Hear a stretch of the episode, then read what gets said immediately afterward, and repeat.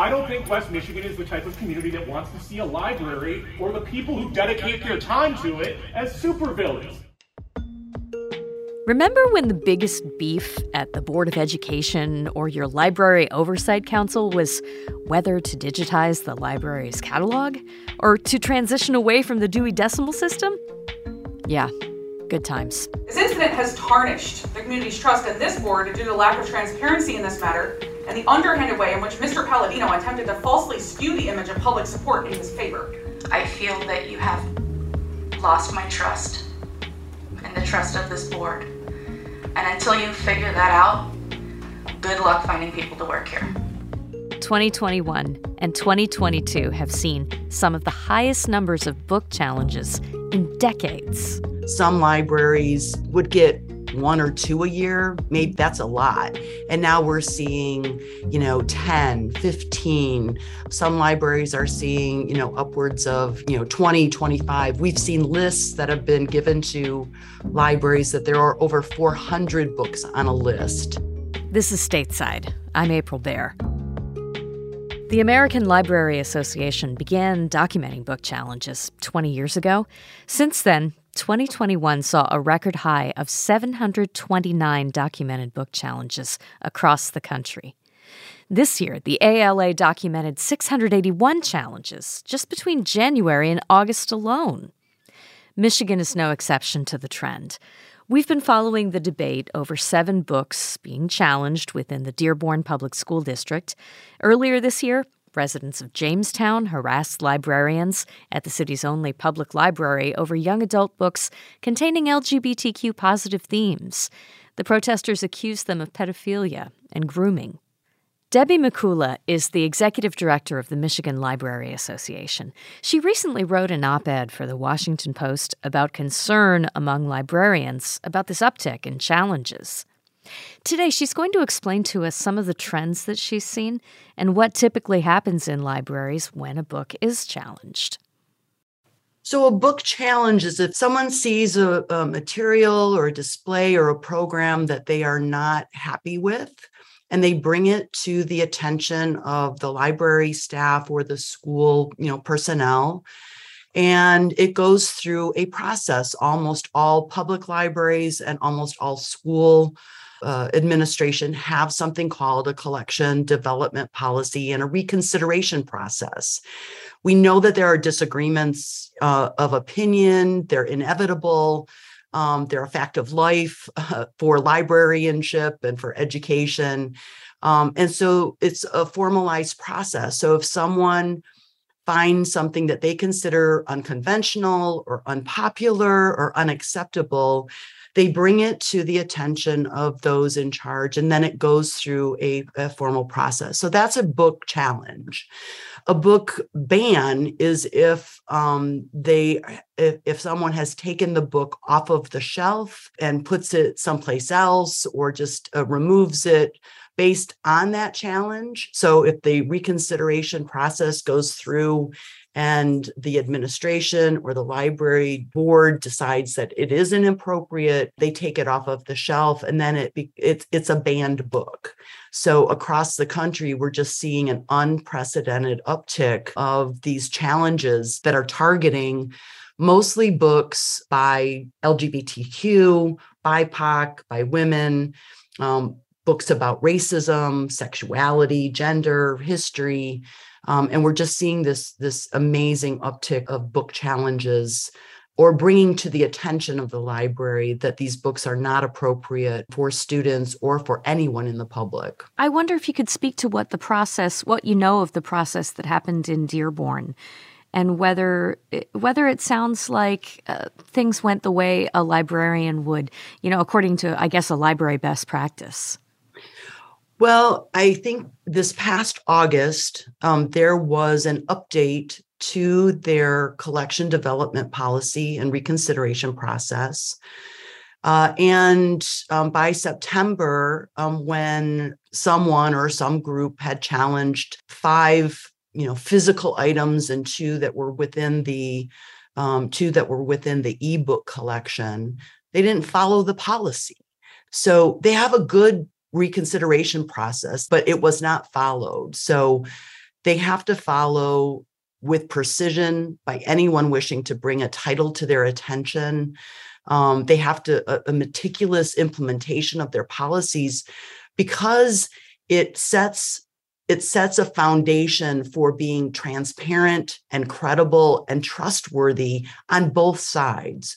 So those who are challenging you know find that it's a credible process and they they can follow that process. And those on the opposing side can look at it as a transparent and credible and trustworthy process as well. So we n- would never endorse limiting access to any book prior to a formal challenge. The formal challenge comes when they have written out why they are in disagreement with having that book in the library um, and so we do not endorse limiting access to any books before the conclusion of the reconsideration process, which sometimes can go on for you know a number of weeks, maybe even even a month or so, um, as it goes through reading that book making sure that those who are you know looking at it um, understand why it has been brought to their attention so that's one of the things that um, we were heartened to hear that they had, you know, updated their policy, yet they didn't follow that policy.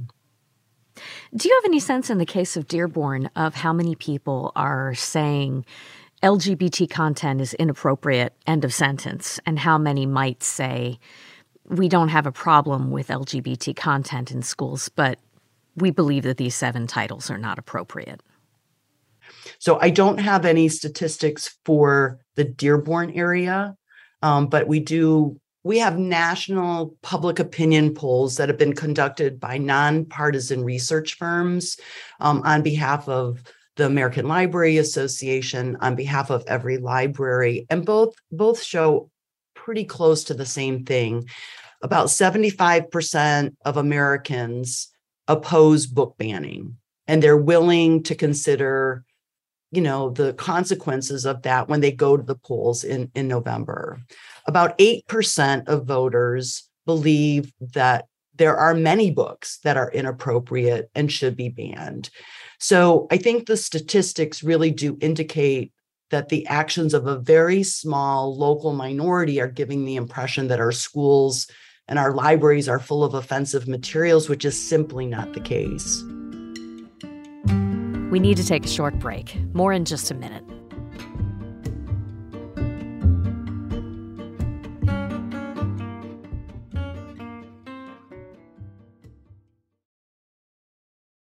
Support for the Stateside podcast comes from Kalamazoo College, offering a personalized education that combines critical thinking, curiosity, and creativity.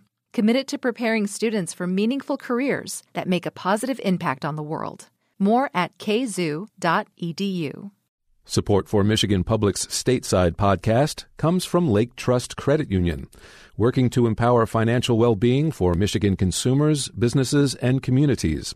Committed to financial solutions and advice to support people and families. More information at laketrust.org.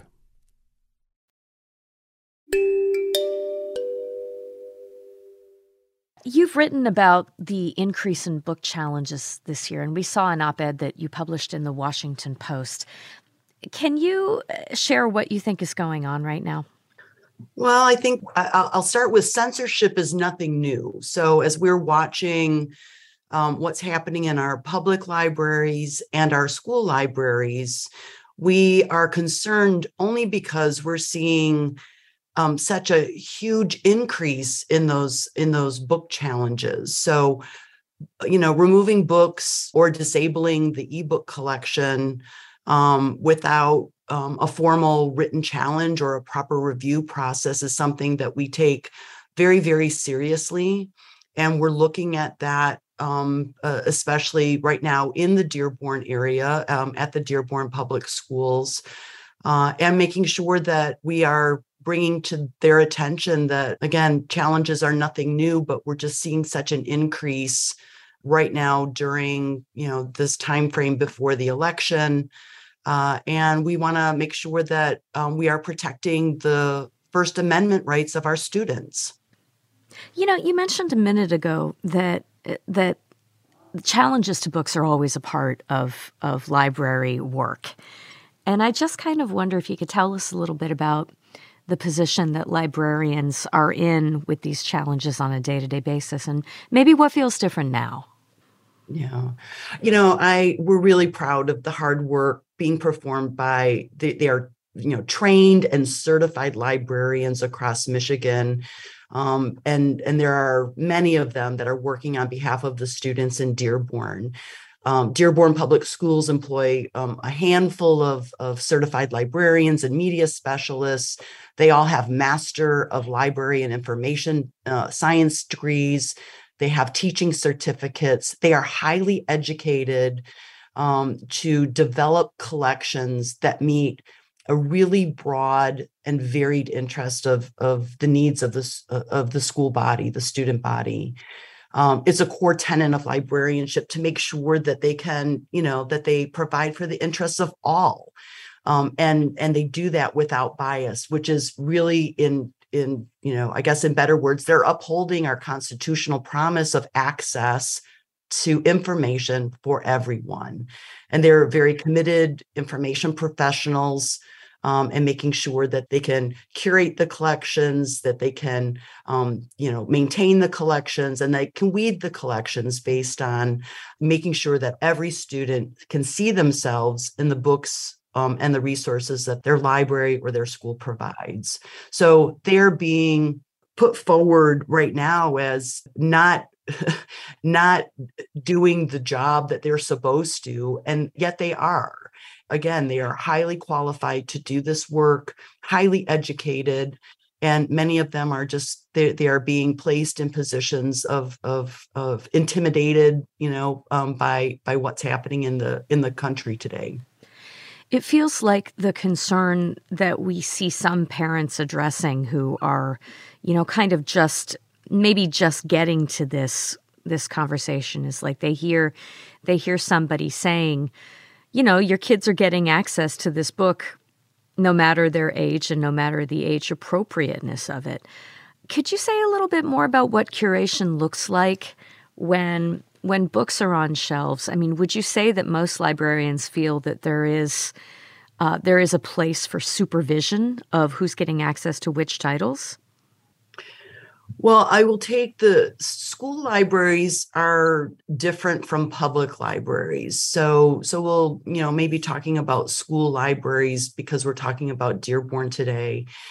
You know, again, they're school librarians are committed information professionals who are curating these collections and they're choosing a range of age appropriate subjects that reflect diverse experiences. That's that's their work. That is what they are trained for. They are upholding our first amendment rights to make sure that students are first and foremost priority is is these students. And i think that they are looking at the curation of collections again without bias they are not reading every single book. There is there is no possible way that they are going to read every single book. They go by professional reviews of these books and the publishers who are are helping to choose the age range um, which are all again i will say they're very subjective but they are trying to choose a collection of books that reflect very diverse experiences. And as you know, every student is a unique individual in those schools. Uh, and and we want to make sure that we are you know serving all we can't just serve one portion of the population we have to serve every single student and um, i think librarians look at their role in curating those those collections based on every single student that walks into their doors you know, if we're going to put our students first, we really do need to give them space to think critically and prepare for the real world um, and, and engage in civil discourse. And sometimes what we're seeing is, you know, extremist rhetoric or the shock value of reading aloud from pages of books that are really delivered out of context um, the name calling, there has been unfounded police reports, there's spreading of misinformation. It only serves to divide us, um, as does censorship. So We are trying to protect the rights of all students and families to freely exercise their right to read as guaranteed by the First Amendment. And that's the Stateside podcast for today. I'm April Baer. You can find full Stateside episodes for listening at MichiganRadio.org, including some of our previous coverage of these library battles. Today's pod was produced by Ronia Cabansag. Other producers on our show are Mike Blank, Mercedes Mejia, and April Van Buren. Our podcast editor is Rachel Ishikawa. Our executive producer is Laura Weber Davis. Music for this podcast comes from Blue Dot Sessions. Thank you so much for listening. We'll see you next time. Bye bye.